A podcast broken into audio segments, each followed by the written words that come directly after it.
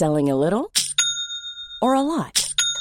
Shopify helps you do your thing however you cha-ching. Shopify is the global commerce platform that helps you sell at every stage of your business. From the launch your online shop stage to the first real-life store stage. All the way to the did we just hit a million orders stage.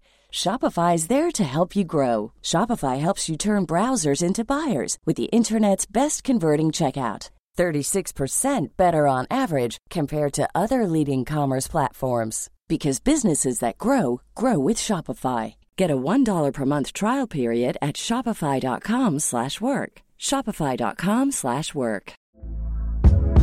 Hey there, it's Michelle Norris. I'm host of a podcast called Your Mama's Kitchen. When I travel, I'm usually looking for a way to find a taste of home when I'm not at home. And one of the things I love to do when I am at home is entertain. And Airbnb allows me to do that. When I was in California recently, I rented a house that had a great kitchen. And when we were sitting around the table, we're all thinking, we're in someone else's house. Someone could be in all of our homes as well.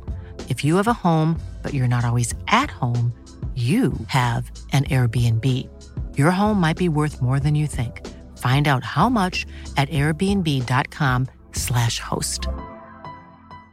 Hey, I'm Ryan Reynolds. At Mint Mobile, we like to do the opposite of what Big Wireless does. They charge you a lot, we charge you a little. So naturally, when they announced they'd be raising their prices due to inflation, we decided to deflate our prices due to not hating you.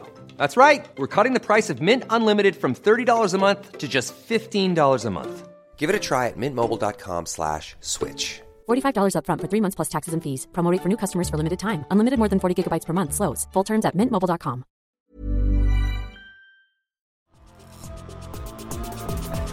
Cut, welcome to the Top Cut, welcome to the Top Cut, welcome to the Top Cut. Top Cut, welcome to the Top Cut, welcome to the Top Cut, welcome to the Top Cut. Hello, everybody, and welcome into today's episode of the Top Cut Yu-Gi-Oh! Podcast.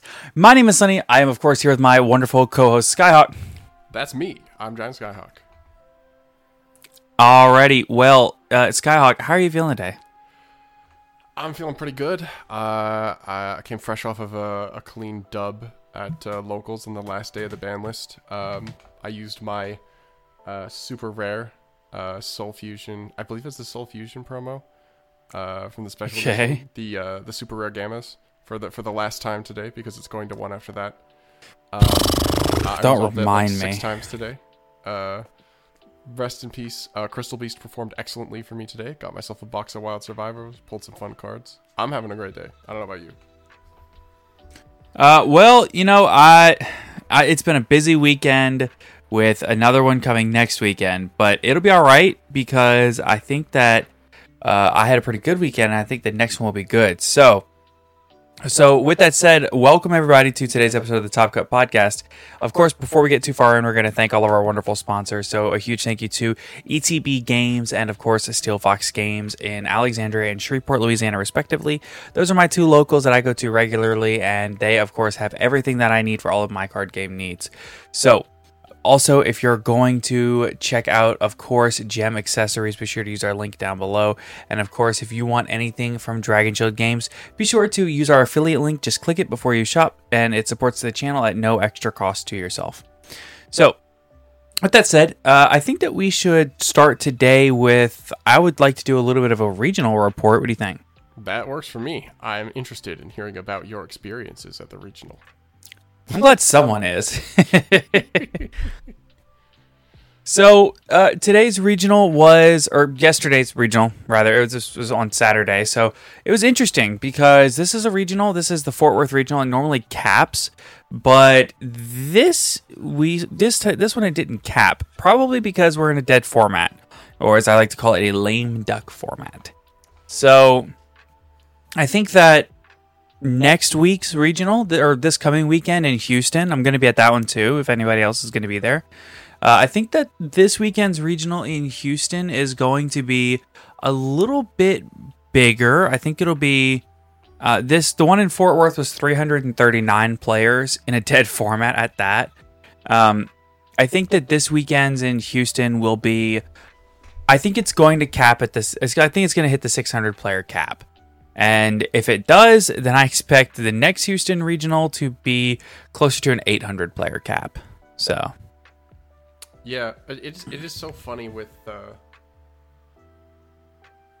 dead format stuff, right? Like the regional I was head judge for, again, 41 players. Part of that low count is because people were like, and even just like the anticipation of a ban list. And now that it's here, I can kind of understand like people wanting to go play, being like, oh, it's the last time I get to summon.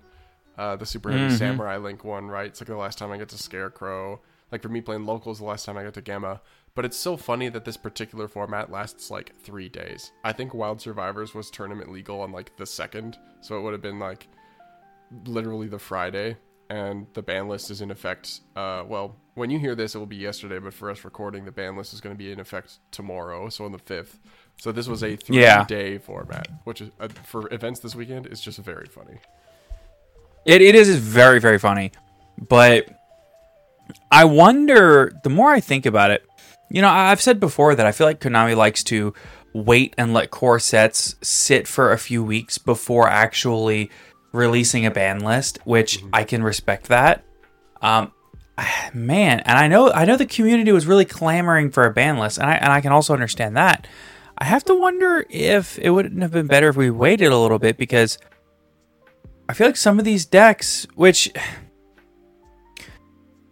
there were things in the format that absolutely needed addressing, even though they didn't do that. So while I think that it's okay, I don't know, it's kind of hard for me to put my words to it because it doesn't really make a ton of sense when you say it out loud. But while I know that we needed a ban list to address certain things, I do also almost feel like we should have seen how the new decks, like Vanquish Soul and the new Dino stuff and the Nouvelle's archetypes, I feel like it would have been nice to have seen how those archetypes could have handled themselves in the format that we had. But at the same time, if anything, they'll just handle themselves even better now with these adjustments to the ban list. So I don't know, I guess we'll see. Yeah, I think there's no downside to a list being like to be honest with you, I think if the list had just like banned Diablosis and banned Expulsion, people would have been like, I mean, it sucks that it's not enough, but this is kind of what we asked for, right? So I think more frequent updates would be cool if they were like to do stuff like that, and then maybe the big lists happen more sporadically, right? I don't know. And what's funny is even with it's like the 3-week format, it had like maybe one notable impact, but we can get into that later. Let's hear about how did the rest of your regionals go? Yeah, sure. So I'll tell you what. You stall for a second. I'm gonna run across the room to my backpack and grab my notepad that has all of my round matchups and stuff. We're stalling, the people in the video get to see the funniest card sleeves of all time. So I have the Princess Bride sleeves. Excuse me, the what? It's Fezzik. And they say, the glare is going to kill these. There we go. They say, I don't even exercise. I still have not used them yet. I don't even think it's legal for me to use them because they're magic size, but these are just too funny. So I have them. Okay, so here I have all of my matchups for the regional. Round 1, I played against Floowandereeze. She was very nice, but she was extremely new to competitive Yu-Gi-Oh! She had never played in a regional, only a couple of locals. And so first off, I've never lost to Floowandereeze in a tournament, I don't think, but maybe once, if that. And this was no exception. I beat Floowandereeze.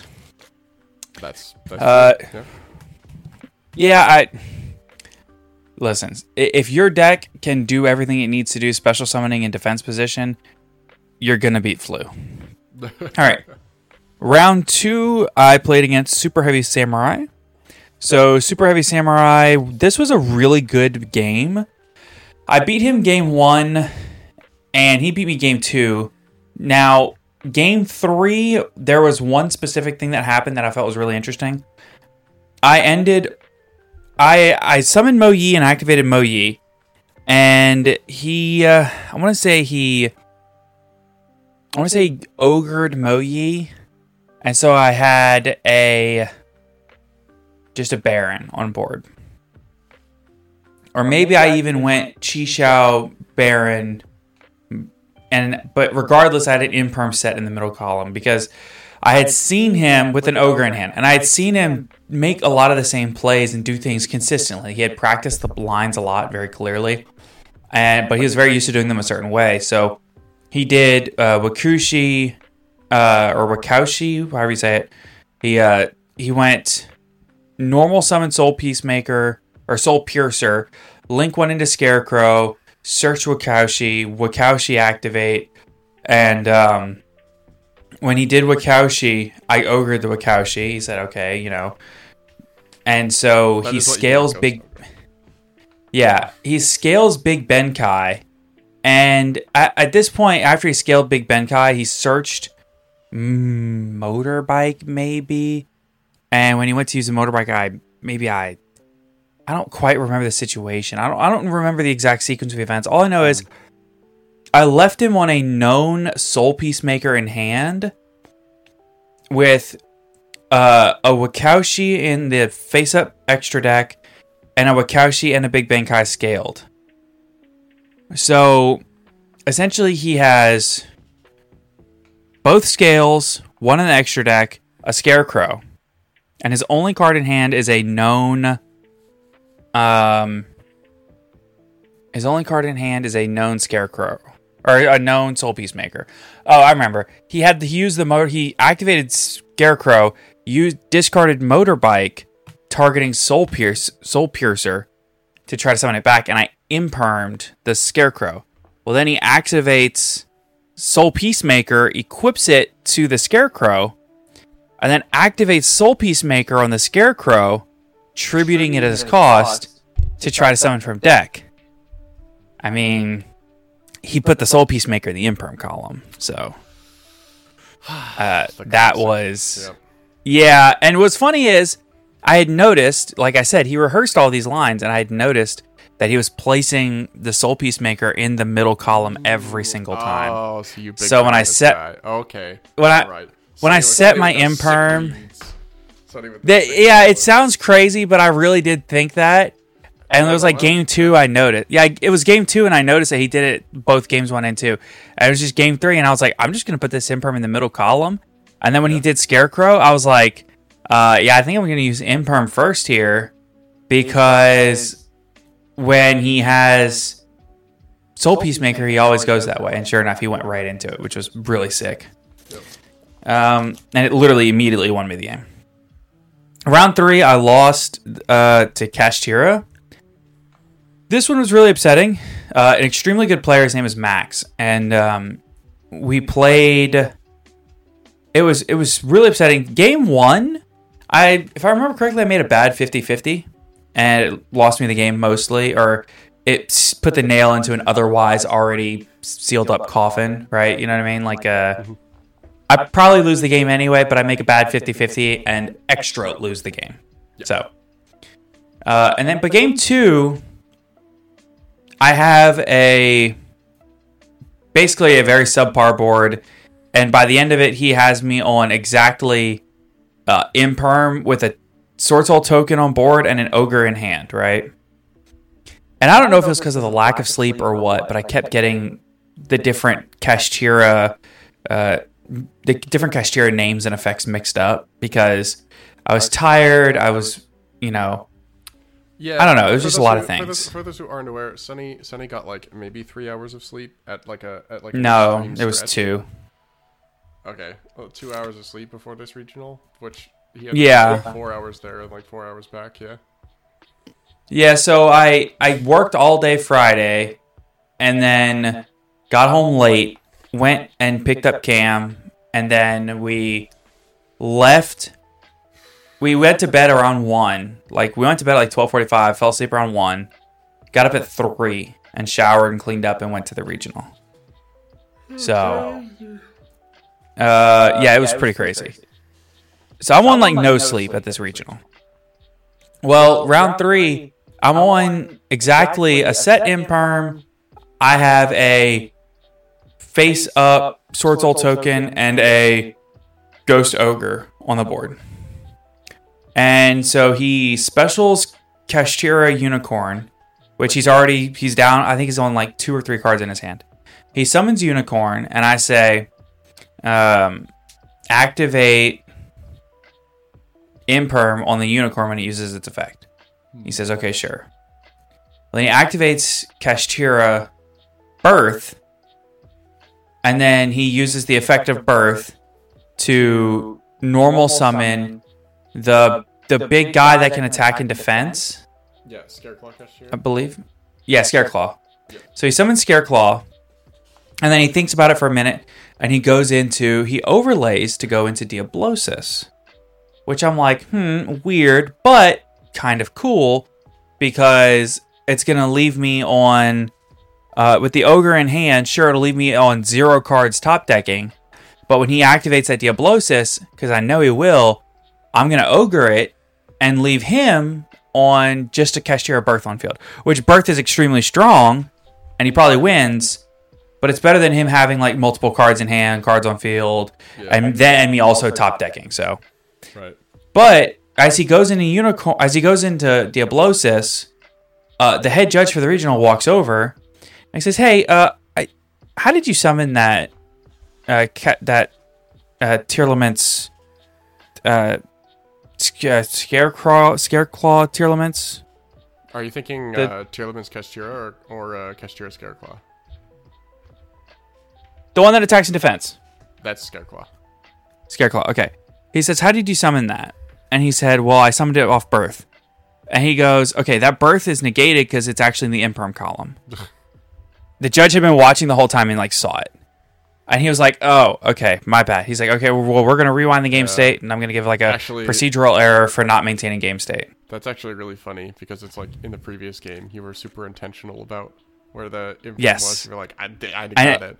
And the next match immediately forgot. Well, to be fair, it kind of makes sense, though, because in that scenario, you're actively making a read, right? You're like, okay, this person's putting it in the same spot every single time. Yeah. In this scenario, it's just the Imperm was there. Yeah. So, we rewind, and he's got Birth on field, and so he's just like, okay, well, I'm just going to go to battle and attack with Unicorn. And he's like, activate Unicorn effect. And the judge is still standing there, like, writing on the back of the match slip that there was, like, a warning given. And as the judge is standing there writing the warning and he says activate Unicorn effect, the judge looks up at him and goes, "It was just Impermed." And the guy was like, yeah. He's like, "Well, I'll still activate it." And I'm like, okay. And I'm so flustered at this entire sequence of events. I'm like, I have an Ogre in my hand. I should have Ogred when he activated that Unicorn, even though it's negated. I should have Ogred it and killed it. That's tough. And my top deck for turn was... I was like, okay, well, fine. After I said, yeah, you're good, and I was just like, wait a minute, I'm so stupid. I draw for turn, and it's a Taya. Oh, no. And Taya right there is broken. The issue was, in my head, on my empty board with only a Ghost Ogre in hand, I tell myself, well, you see... When I normal summon this Taya and activate its effect, he's just going to chain Unicorn and banish the Taya off my field. I somehow got Unicorn and Fenrir mixed up in my head. And I was just like, I was so upset. I just passed because I was like, he's just going to banish it. I was like, maybe he like overlays again and goes into something and I can Ogre and save myself a turn. And then he just... the lack of sleep causing some hallucinations there. It did. Yeah, for sure. I didn't mess it up the rest of the day, though, because I lost that game immediately. Round 4, I played against Subterror. So there's a funny story. After round 3, we had a 30-minute lunch break. My round went... It did not go to time, but Cam, who rode with me, his went all the way to full time. So as soon as his ends, we like run out to the car, hop in the car, 30-minute lunch break, we drive like a block down and a block over to McDonald's. And I'm like, I don't know exactly how far it is, but it says it's a 10-minute walk, and I don't want to, like, chance it, so we'll just drive there. Yep. So we drive to the McDonald's. As we pull in, we realize this McDonald's has a drive-thru and about 5 parking spaces, and they're all full. And so I pull into the parking lot, and I'm, like, in the drive-thru lane. It's the smallest parking lot I've ever seen. I pull into the parking lot in the drive-thru lane, and I was like, Cam, here's my wallet, here's my card, here's what I want. Go get the food, and I'll wait in line. And if a spot opens up, I'll just get it, you know? So he runs inside, starts ordering. A spot opens up. I swing into the parking spot, and I go inside. Cam's already ordered, and when I'm looking at it, I'm like, dang, this is a heck of a line. The line takes so long that we have to be back sitting at our table at 1:25. We get our food at 1:23. Yeah. So thankfully, by the time we got our food and ran out to the car, the line had backed off some, and I could actually back out of my parking spot. Yeah, so I get out, we run back across, leave the food and the drinks in the car, run into the regional. Luckily, they started the clock like 2 minutes late. And as I sit down across from my opponent, it's like 44 minutes and some change. So it's like, okay, you know, deep breath. My opponent's sitting there shuffling. He's looking a little bit annoyed. You know, he's been waiting on me. I'm like, sorry. McDonald's was crazy. And I grab my food, or I mean, I grab my deck and my mat, and I'll start laying everything out. He's shuffling his deck. I look at his deck, and his deck is in double clear sleeves. I'm like, huh? You can't do that. I was like, I literally looked at him, and I was like, are those sleeves legal? I was like, are those sleeves legal? And he was like, yeah, why wouldn't they be? I was like, they're double sleeved, right? He's like, yeah. It's like, they're both in clear sleeves? He goes, yeah. I was like, that's not allowed. He's like, why not? I was like, because it's the policy documents say it's not. Mm-hmm. It's like an anti-cheating thing. He's like, well, I'm not cheating. I'm like, well, I'm not saying you are. I'm saying it's not allowed. Yeah. And so I'm like pulling out my deck box while we're having this conversation, pulling my deck out. And I just throw my hand. I'm just like, judge, you know? The judge is like passing out match slips. And he's like, stops us and he goes, what? And I'm like, look at his deck. And the judge is like, what about it? I said, it's in double clear sleeves. He's like, so? I was like, what? It's like, you can't be in clear sleeves, much less double clear. And the judge was just like, I don't think it's a problem as long as none of the cards are marked. And I'm like, I think I'm almost positive the policy documents explicitly say if you are doing double sleeving, one of them has to be opaque. And the judge was like, I'm not sure.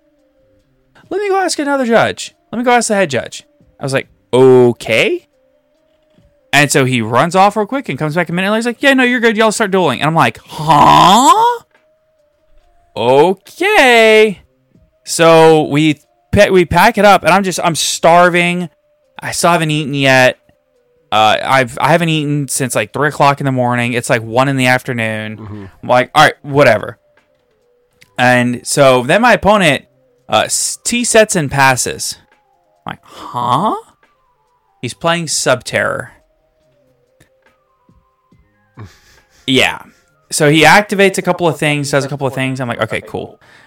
Go to my turn. I go Baxia, cycle, make another Baxia, cycle, make a Chi Xiao, search, make a Long Yan, make a Baron, kill. And he's like, oh, yeah. Next game, he activates Tikaboo and I lose. The next game, it's just that simple.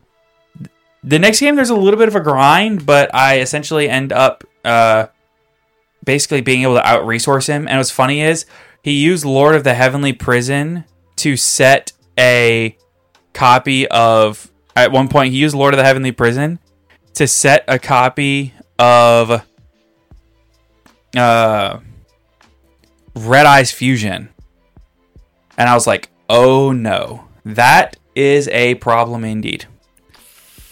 He sets the Red Eyes Fusion. I see where he set it, and I go,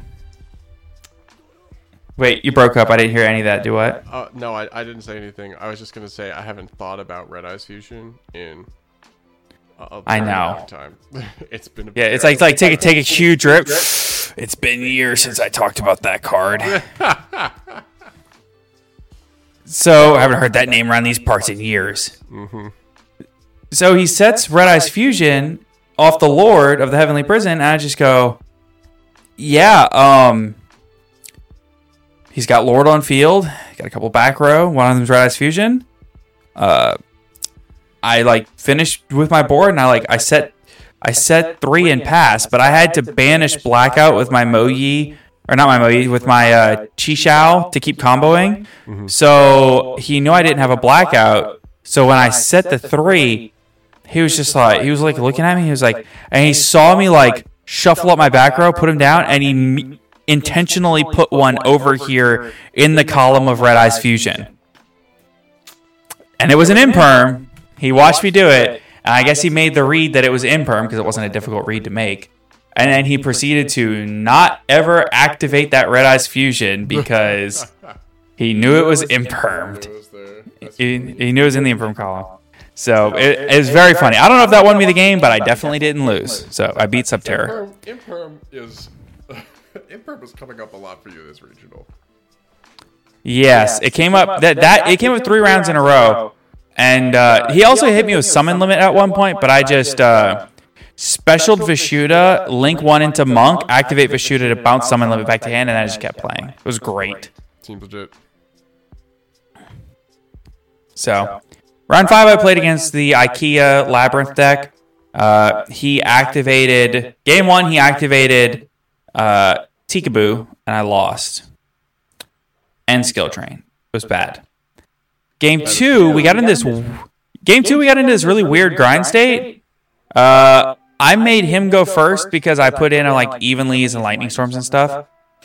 And he... I didn't open the Evenlies or Lightning Storms, but I definitely did... round 5, I played against IKEA Labyrinth. Game 1, he had some Floodgate, whether it would be Tikaboo or Skill Drain or all of the above. Round 6, I played game 2 of round 5 in the IKEA deck. It was a really weird game state. I don't know how we ended up here, but there was a Skill Drain on board. He had 2 of the Secret Rare Ladies in attack mode. I had a Dragite and a Draco Berserker, and we were just staring at each other. We were just staring, drawing. Draw, pass, draw, pass, draw, pass. We went like probably 6 or 8 turns deep just drawing and passing. And finally, I'm looking at my hand of Lightning Storm, Evenly, Lightning Storm, Taya, Vishuda, and just like... I'm like, all right, well, at some point, I'm going to have to do something. So he crashes with one of his ladies, and I'm like, okay, maybe this is the turn. He's running out of cards in his hand. He can't really... he has no hands limit, and like he doesn't want to discard hand cards due to hand limit. So he starts like setting monsters in back row that I can tell he doesn't really like want to set. And he goes, set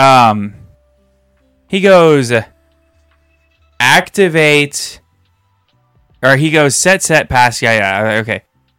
Crash with the I go crash the monsters, the last 2 monsters. I guess sure. I go, Lightning Storm, the 3 back row. He's like, yeah, you got it. Okay. And then I go, you know what? I might have crashed the monsters, actually. And he had 2 set back row and a set monster. And I said, when I crashed the monsters, it cleared my field. And I said, Evenly at the end of the battle phase. He's like, oh.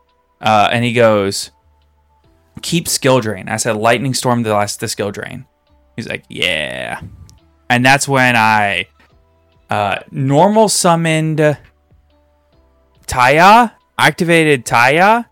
He said, or maybe I activated something and he hand trapped me. After hand trapping me, I had a Talents in hand. I said, Talents, let me see that grip. And he said, Ash Blossom, Nibiru, Ariane, and like one other random, like an Ogre or something. I said, well, I'm going to get the engine out of your hand. Get out of there. I was like, I was like, goodbye, engine. I was like, next turn, if I stay under 5 summons, I maybe win the game. And the next turn, he had a big welcome. So, yeah, it wasn't great. But he ended up winning that game, and it sucked. It was really bad. I was not happy. Round 6, I played against Mathmech. He was really nice, but he made a lot of questionable plays. Game 1, he didn't use Sigma. He never brought back a monster with Sigma, or he never brought Sigma back, which was weird. That does seem a little jank. Yeah. I don't know, like, he had ways to do it, and just, like, he didn't really, like, take traditional lines. He also, game two, he went first, and I drolled him, and he ended on the Firewall Dragon, Dark Fluid, Neo Terahertz, or whatever. And yeah, take your pick. Good. me when the Link 5 guy. Monsters. Yeah. Yeah, he did. Well, he did. Yeah, he did the big Link 5 guy. Mm-hmm. And then after he did the big Link 5 guy, he looked at his 0 cards in hand, Link 5 guy on field with the one spell trap negate in the graveyard, and I looked at my hand of 4 monsters, and I said, "Oh boy!" So it was a very fast one. Round 7, I played against Kashtira. Long grindy. Game 1, he beat me. Game 2, it was not even close. I think I hand-trapped him twice and then had full combo and killed him. And game 3, it was a long, grindy game with a really, really weird ruling that I still don't quite get, but everybody assures me that it's correct. Every judge that I've talked to has assured me that it's correct, which is Talents versus Kurikar in the end phase. And apparently, if your opponent steals one of your monsters with Talents and the end phase comes around, they can decide when that you get your monster back and when Kurikar activates and do the chain links or do the effects in whatever order they want. Because apparently, until the end phase means until the end of the turn. Apparently. So, as I recall, we were talking about this earlier, and you were like, you did the best job of explaining it, and it still wasn't a good explanation. So. Should I really clarify the situation really fast? Yeah. Give them the breakdown, and then I can give the breakdown. I guess. I had Baron Chi Xiao. I activate Baron to negate. My opponent uses Kurikar to tribute Baron, then uses Talents to steal Chi Xiao. So they have Chi Xiao and Kurikara. Then they do whatever they want to do, and in the end phase, they use. They say, well, we essentially come to the conclusion that we don't know how this end phase is supposed to play out. Because I think that it says, since Talent says until the end phase, I get my Chi Xiao back at the beginning of the end phase. And then Kurikar says during the end phase, he can steal one from my graveyard, which is going to be my Baron, obviously. And we don't know how this is supposed to resolve, so we call a judge. And you can explain how it went down because I asked the floor judge, and then a second floor judge, and then the head judge, and they all were in agreement. And the head judge, even after they left the table, apparently asked multiple tier 3 judges that were there, and everyone was in agreement that this was the ruling. So I'll let you explain it. Okay, so this is kind of a weird thing to do with... Okay, so the main thing to think about is the fast effect timing chart. So... The fast effect timing chart says that the way that chains, or the way that like priority works, kind of. Not, I'm using my words poorly here, which is part of the problem. Is that this segment of the rules of the game is kind of wonky. So think about how you would build a chain normally, right? You have turn players' mandatory effects, turn players' opponents' mandatory effects, turn players' optional effects. Non-turn players optional effects. In this case, both of these effects apply not at the end of the turn, but at some point during the end phase. They're both. It's not that they're both optional because the Talents isn't optional, but it's not something that is like a mandatory activation. You get to choose. Similar stuff has come up with Mystic Mine, where people were deciding like whether to apply the effect of a specific card or the Mystic Mine during the end phase, and you could choose the order. Jeff Leninger might be able to talk to you about that more, but because in the turn player's case, the effects that they have to apply are the effects of Triple Tactics Talent, which would change control, and the effect of Kurikara, which is optional, but which could revive a monster from the graveyard. So in this situation, because these are effects that would apply at the same time, the turn player gets to choose the order in which they wish to apply them. So in this case, they are allowed to apply the Kurikara before the triple tactics talent, or if they really wanted to, they could give you back the monster and then apply the Kurikara. In this case, I recall the reason that this matters is because if they do it in the order where they give you the Chi Xiao first, when they activate the Kurikara, you can negate it with Chi Xiao. But in this case, because they get to choose the order, they can revive the Baron and do the Chi Xiao. So that's why it's important to get clarity on it. But that is the ruling is correct. I did a little bit of looking afterwards when you mentioned it the first time just to confirm, but that is how this stuff works. I know that there's a relevant example that came up with Mystic Mind, but I can't remember what it is. It might have been there's a field barrier thing actually that has that this comes up with. But yeah, it doesn't. It's pretty rare that this stuff comes up. So it's kind of murky. It's not like, and the problem is that the fast effect timing chart is not great at explaining those effects. Like, there's no section in the fast effect timing chart that talks about like effects that will apply at some point. Like, it just gives you like the mandatory and then the optional kind of ordering, right? But anyway, yeah.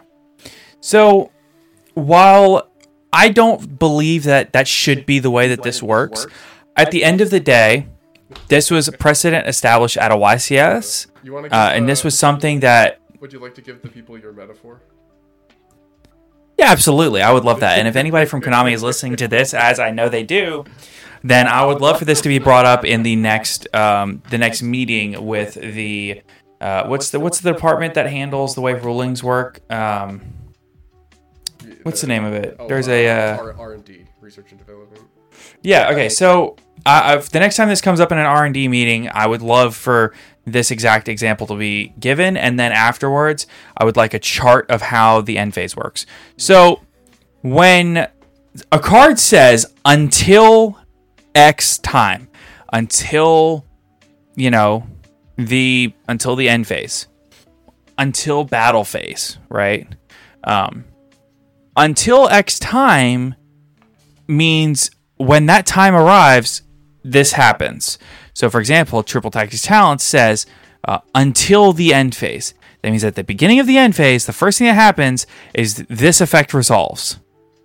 And the reason that I say that this would make the most sense is because if I say that I'm going to do something until 8 o'clock, I go to work, I'm at work today until 8 p.m.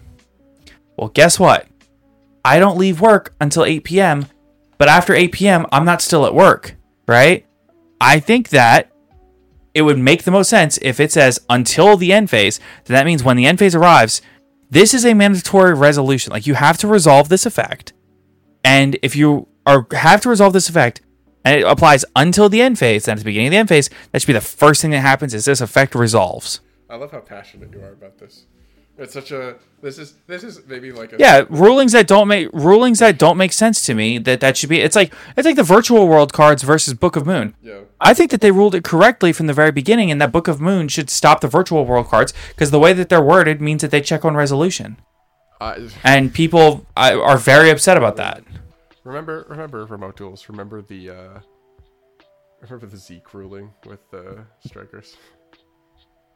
And they changed it. Yeah, they did fix that one.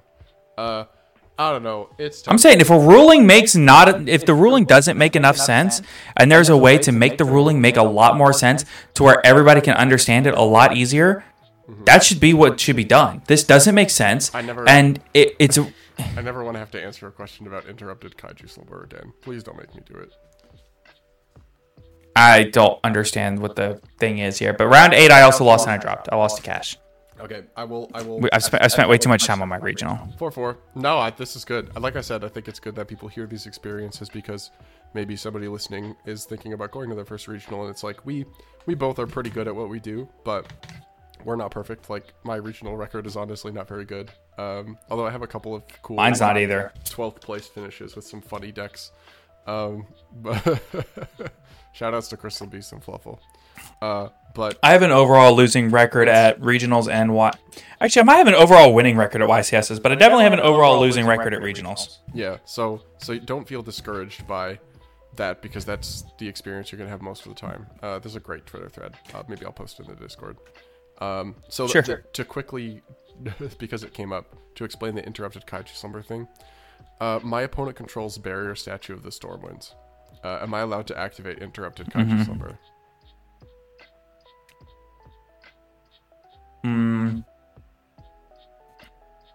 I would say yes. For what reason? Well, I don't know if Kaiju Slumber tributes and then summons, but even if it doesn't, then I would say you can, because it is possible to summon a wind monster. I realize it's only possible to summon one of them.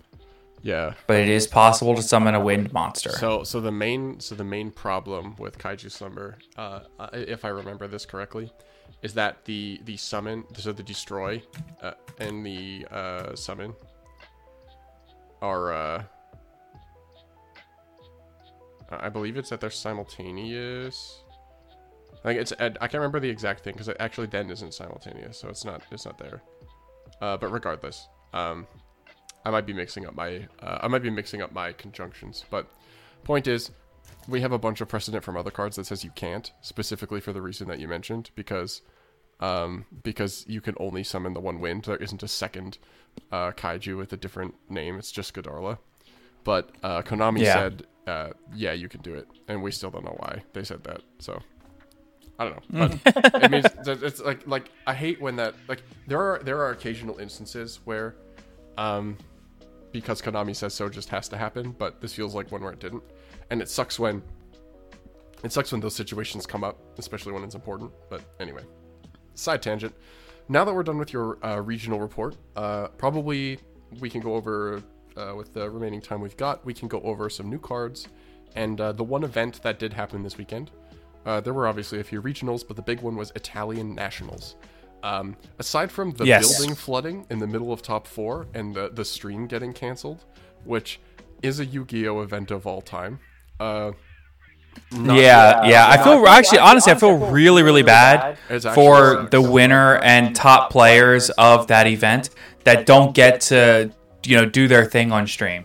Or that really sucks. Yeah, or all the people who had to like get up and leave and like make sure that their stuff was okay and not damaged by the water, or make sure that they were okay. Like imagine having to be like cancel the stream and evacuate everybody, but then be like, oh hey, sorry, like you four actually have to, like, we have to move you somewhere else so you can play out the end of this tournament like with no fanfare. It kind of is. It kind of sucks being in top four and then being like, you gotta keep playing, we're just gonna like go to the McDonald's down the street and you're gonna finish this. Yeah. Winner also gets a Happy Meal on top of their prizing. Shout us to JJPM. The winner gets, if you go to Burger King, the winner gets the little crown. So JJPM on Twitter posted that their locals got shut down for a power outage and they actually went to go play locals at McDonald's. So that picture is very funny. Shoutouts. So Italian Nationals, really, it's like a 3-day format, so most of what happened doesn't matter. I did actually find a breakdown. So it's 16 Kashtira, top 32. It's like 3 super heavy, 3 pearly, 2 branded, and then a bunch of 1-of decks. The big thing that matters is that in second place was Vanquish Soul. So, I think it's interesting, right? Because I don't think anybody, including me, would put that deck as like even like a top 7 deck, maybe even a top 8 deck, but in the format. However, this is proof that it can play. Like you don't get second place at a Nationals. Like you can get a little lucky, but it would be pretty rare to get a lot lucky, right? And the list is pretty standard too. It's a bunch of hand traps, like.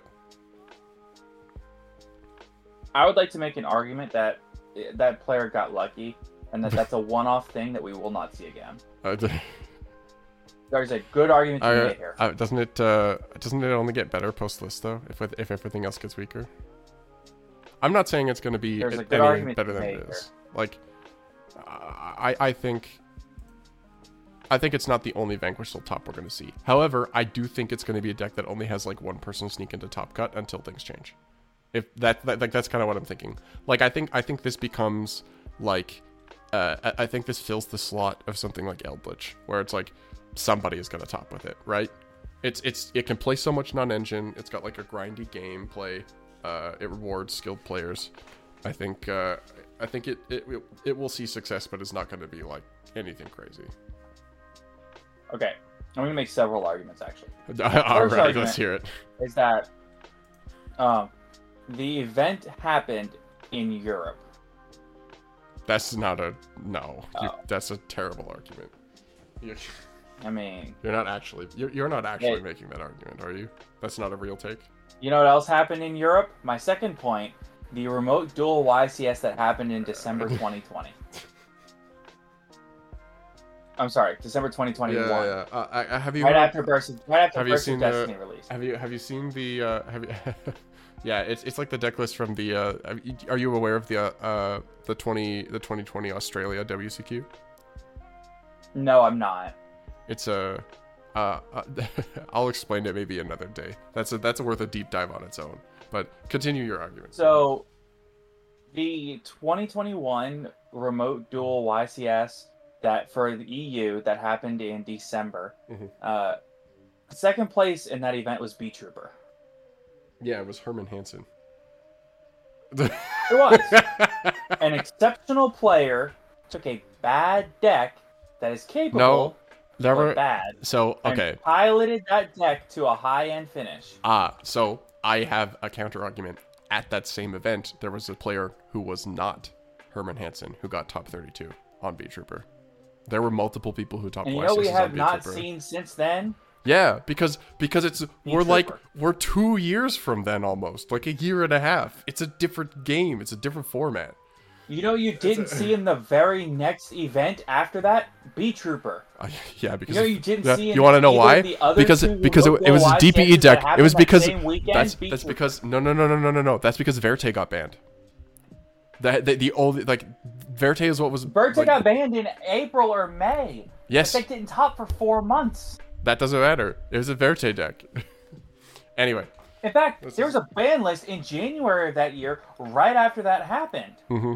And the other decks in the format got weaker, and B Trooper was still at the same power level with Verte and DPE. That's interesting. And it was still bad. Interesting that when you play Rogue, you have to wait until there's decent matchups in a format to break through.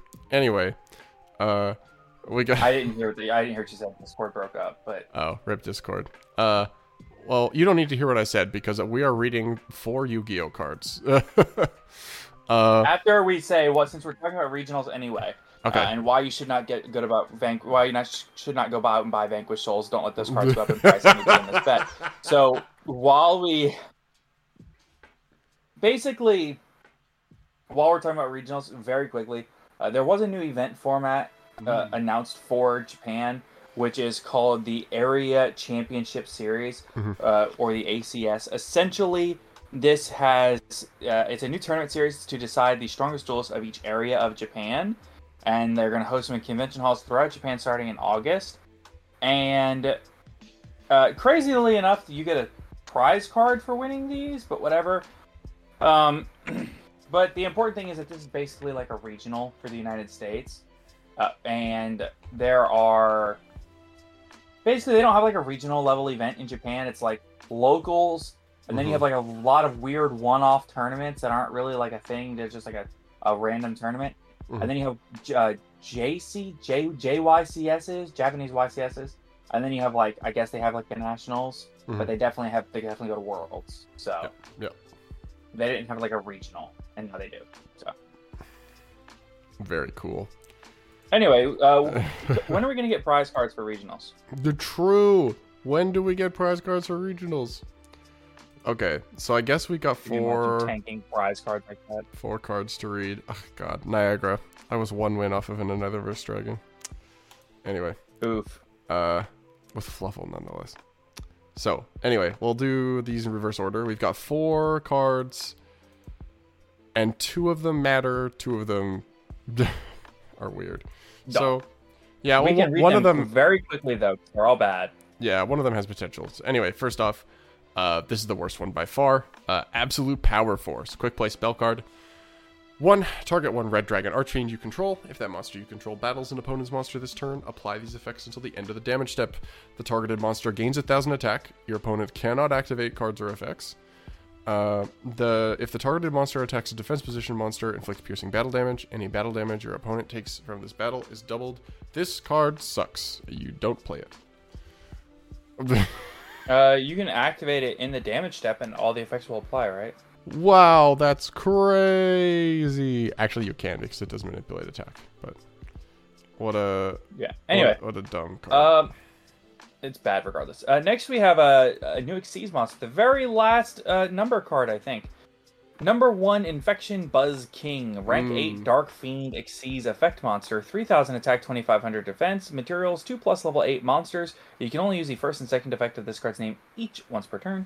1. If this card is Xyz summoned, you can look at your opponent's extra deck and send 1 card from it to the graveyard. That's not dangerous. 2. You can detach 1 material from this card, then target 1 card your opponent controls. Destroy it, then if it was a face-up monster, inflict damage to your opponent equal to half the attack it had on the field. 3. Once per turn during your standby phase, you can detach 1 card from your opponent's graveyard to this card as material. I don't think this card is necessarily great, but it's funny that they banned Diablosis and then said we have Diablosis at home and released this card on the same day. Kashtira is not allowed to have it, but if you make rank 8s, you can do whatever you want. I don't know. I mean, Diablosis did literally nothing until Kashtira came out. This, to me, feels like probably a ticking time bomb, but it doesn't have like the same like weird interaction Kashtira did. I think it's okay if this exists. If you want to waste 2 level 8s for like a single extra deck rip, fine. That works for me. It puts it in the graveyard specifically, which is a weird place for cards these days. And also too, if you're gonna go into this, why not go into Galaxy's Photon Lord and get a negate, or Zombie Stein and get a negate, or like something else, Coach King Giant Trainer and draw 3. I don't know. There's like different. Like when is it gonna come up that a 1-of if it's gonna matter? Anyway. Yeah. So next up, we've got, I guess it's the ship. So we're back on that Photon stuff. This card's actually kind of cool for Photon specifically. I don't know if it'll be worth playing, but level 4 light machine effect monster, Photon Delta Wing, 1800 attack, 900 defense, 2 effects. 1. If this card is normal summoned, you can special summon 1 Photon Delta Wing from your hand or deck in defense position, but you cannot special summon monsters for the rest of this turn except light monsters. 2. Your opponent cannot declare attacks while you control another Photon Delta Wing. So it's the Watt Lock, which is very funny. Shoutouts to Watt Hopper. I don't think that really matters. This can be a cool starter for Photon, just as like a quick 2 bodies. Either you can make a rank 4, so it's a Photon rank 4, or you can make a link 2 into Soul Flare. So you might play this, but other definitely play in everything other than that, probably not. You got the last one. By the way, one of the guys that goes to one of the locals I go to, Steel Fox. One of the guys from there was playing Photons at the regional, and in like round 8, he was like X2 or something. So it's, I don't know, maybe it's got legs. There are real cards there. It's just the pieces fit in very awkward ways, but they have some. Yeah, it's like Red Eyes. If you've ever read Tachyon Transmigration, you know there's got to be something there. Yeah. Next we have a new spell card from Animation Chronicle. This is a Battle Unboxer card. It's called Ring Announcer-ish. That's kind of what the dub is.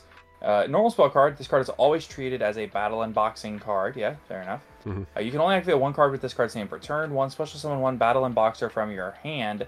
Then you can destroy spell traps on the field equal to the number of Xyz monsters you control.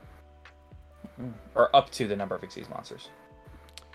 Interesting that they got random in-engine removal. Yeah. My quick point to make about this, Peeps YGO on Twitter made this point, and I thought it was excellent, is that I don't think this card is great, but it does represent a good shift in Konami's design space, and that's printing cards that are, like, solid going first and better going second. Because that's just, like, it feels like cards need to have the flexibility to go first or second nowadays. And this is a card that does that. I don't know if it's that strong, but having like in-engine removal, like it, and it's not like super unfair, right? It requires setup. You got to have an Xyz to get the pop, right? And it can be a blowout if you set it up properly, but you have to set it up through everything else. So it's like, it kind of balances itself that way. This is cool. Maybe you play it, maybe you don't, but I like the design.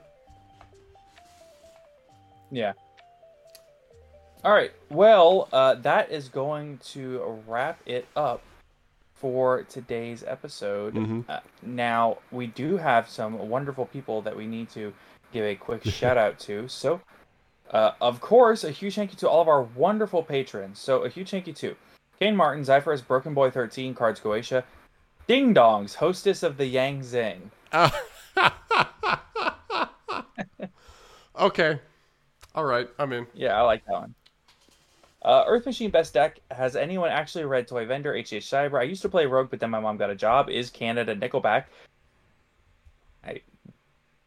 It's confirmed. Shinedown is better than the Beatles. Yes! Disagree, but... GGYGO, the goat.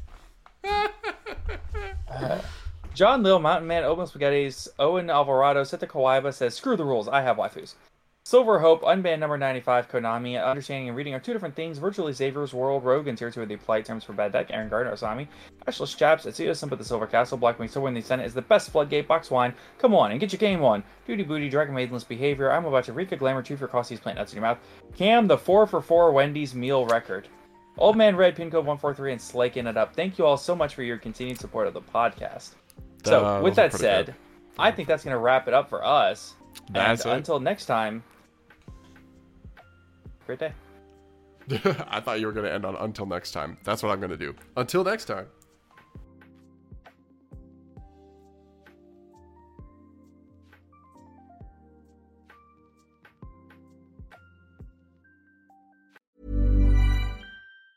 Hi, I'm Daniel, founder of Pretty Litter. Did you know cats tend to hide symptoms of sickness and pain? I learned this the hard way after losing my cat, Gingy. So I created Pretty Litter, a health monitoring litter that helps detect early signs of illness by changing colors, saving you money and potentially your cat's life. Pretty Litter is veterinarian developed, and it's the easiest way to keep tabs on your fur baby's health right at home. Go to prettylitter.com and use code ACAST for 20% off your first order and a free cat toy. Terms and conditions apply. See site for details. Even when we're on a budget, we still deserve nice things. Quince is a place to scoop up stunning high-end goods for 50 to 80% less than similar brands. They have buttery soft cashmere sweaters starting at $50, luxurious Italian leather bags, and so much more. Plus, Quince only works with factories that use safe, ethical, and responsible manufacturing. Get the high-end goods you'll love without the high price tag with Quince.